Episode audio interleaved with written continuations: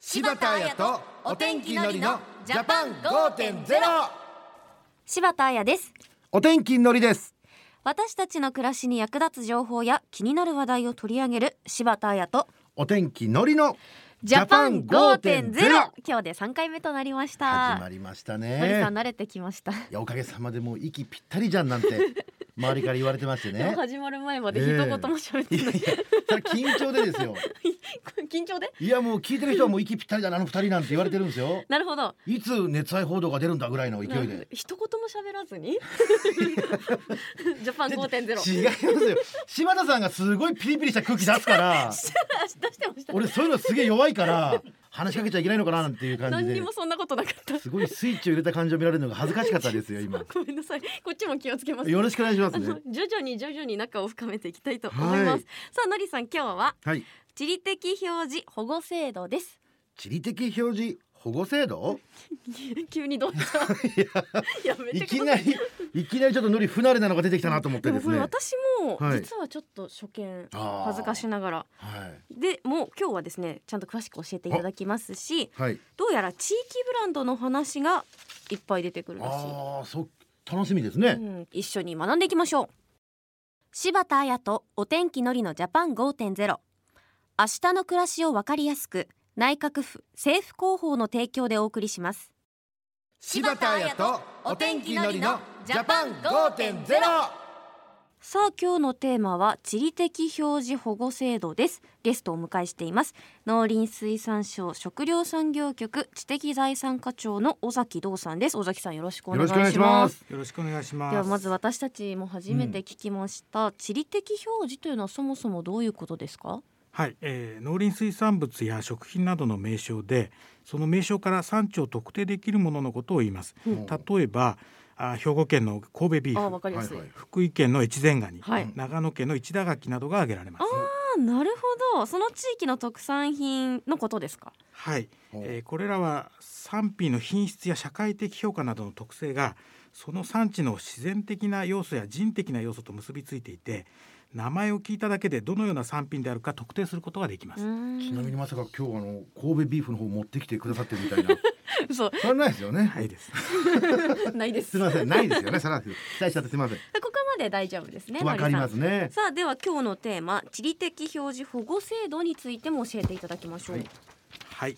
えー国が地域の農林水産物や食品などの産品の名称を知的財産として登録して保護する仕組みこれが地理的表示保護制度ですなるほど、うん日本には伝統的な生産方法や気候風土土壌といった生産地などの特性が品質などと結びついている産品、いわば地域のブランド品が数多く存在していますなるほど確かに地域の美味しい特産品はあそこ旅行行こうっていう目的にもなりますそようですねねうんそうですよね一方でその名声に便乗した模倣品などが出回るといった問題もありそうした不正な名称使用から正規のブランド品を守るための制度が必要なんです地理的表示保護制度は地域共有の財産である地域のブランド品の価値の向上生産者と消費者の利益保護などを目的としていますなるほど確かに食べる私たち消費者としても正しい生産地の商品を買いたいですそもうんですね。ね。あの地理的表示の登録産品は、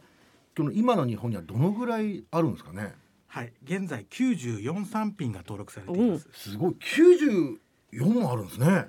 はい先ほどご紹介した以外にも例えば近江牛東京シャモ宮城サーモンなど、それぞれの生産地と産品の特性が結びついたものが登録されているんですどれも聞いたことある。ね、僕の好きなあの宇都宮餃子なんてのは入ってるんですか。入ってないですね。入ってないですそうですね。失礼しました。さあ尾崎さん今の説明にあったそれぞれの生産地と産品の特性が結びついたものという部分についてさらに具体的に教えていただけますか。例えば鹿児島の壺作り黒酢は、うん鹿児島県霧島市福山町および隼人町で屋外に壺を並べて発酵させることで作られる米の黒酢です、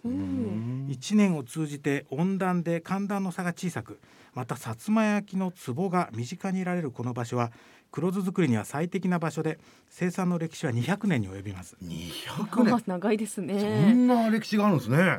はいそうした歴史の中で伝統の製法を守り生産されてきた鹿児島の壺作り黒酢は6ヶ月以上の発酵と6ヶ月以上の長期熟成から生まれる特有の香りとまろやかな酸味で評価も高いんですうん、またあ壺を敷地一面に並べた壺畑は圧巻の風景ですうん、まさにその場所でしか生産できないそれがあ鹿児島の壺作り黒酢と言えますなるほど手間暇かかってますやっねぱ歴史っていうのはこう伝統じゃないですか。ええだ僕もねあの、まあ、あの代表作こそ少ないですけど、うんたくさんギャグはあるんですよ。なるほど まあそれをねその後輩たちにこう受け継がしていきたいと思い ますね。ねなるほどえ尾崎さんはい 流されてる 尾崎さんさ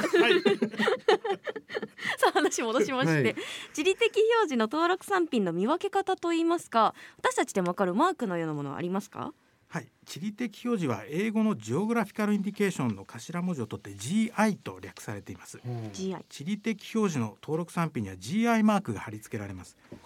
国によって異なる GI マークですが日本のマークは大きな太陽が背景にあり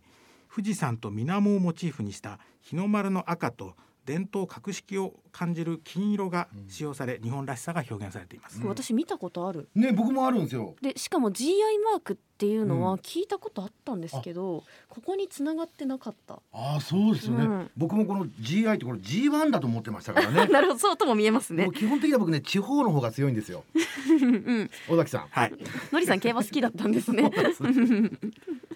さあということでございます。すみませんね、品質が保証されているこの GI マークっていうことだったんですねこれは。はいその通りです、GI マークがあることで他の産品との差別化ができますすごいわかりやすいです他にどんな効果がありますかはい一般的に商標権などの知的財産権が他人に侵害された場合権利者自らが対抗措置を取る必要がありますが、地理的表示の登録産品となった場合にはその名称を語る模倣品は行政が排除することになってますので、うん生産者の方々の負担が大きく軽減されますなるほど生産者の方々も守られるということですね、うんいいですね。他にも効果ありますかはい副次的な効果として産地の皆様から生産が増加したなどの声をいただいています例えば福島県の南郷トマトは GI 登録された2018年度の販売額が過去最高の10億6700万円を記録しましたまた長野県の一田柿は GI 登録された翌年度の輸出額が前の年と比べて1.8倍に増えましたはあこの地理的表示に登録されることで国内だけじゃなくて海外でも人気が高まるってことですね。そうですねさらに産地の担い手が増加した例もあるんです石川県の能登鹿ころがきや福井県の吉川ナスの生産者は地理的表示の登録後に増えておりまして、うんえー産地が後継者の確保で活気づいているというのがよくわかります、えーこの GI マークがつくことで、結構大きなメリットがあるんですねいいことだらけな感じがしますけど、うんこの地理的表示の登録産品になれば生産者さんの意欲も高まりませんそうですね先ほど長野の一田垣が輸出されてるってお話も出ましたけれども海外で日本の登録産品は保護されてるんでしょうか、